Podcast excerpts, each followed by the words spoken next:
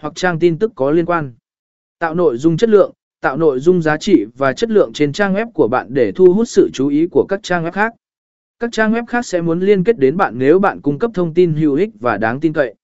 Liên kết tự nhiên, tạo liên kết một cách tự nhiên bằng cách tạo nội dung chất lượng và thúc đẩy nó qua các kênh truyền thông xã hội, email marketing và quảng cáo trực tuyến. Khi người khác thấy giá trị trong nội dung của bạn, họ có thể tự ý liên kết đến bạn. Liên kết hướng tới các trang quan trọng, xây dựng liên kết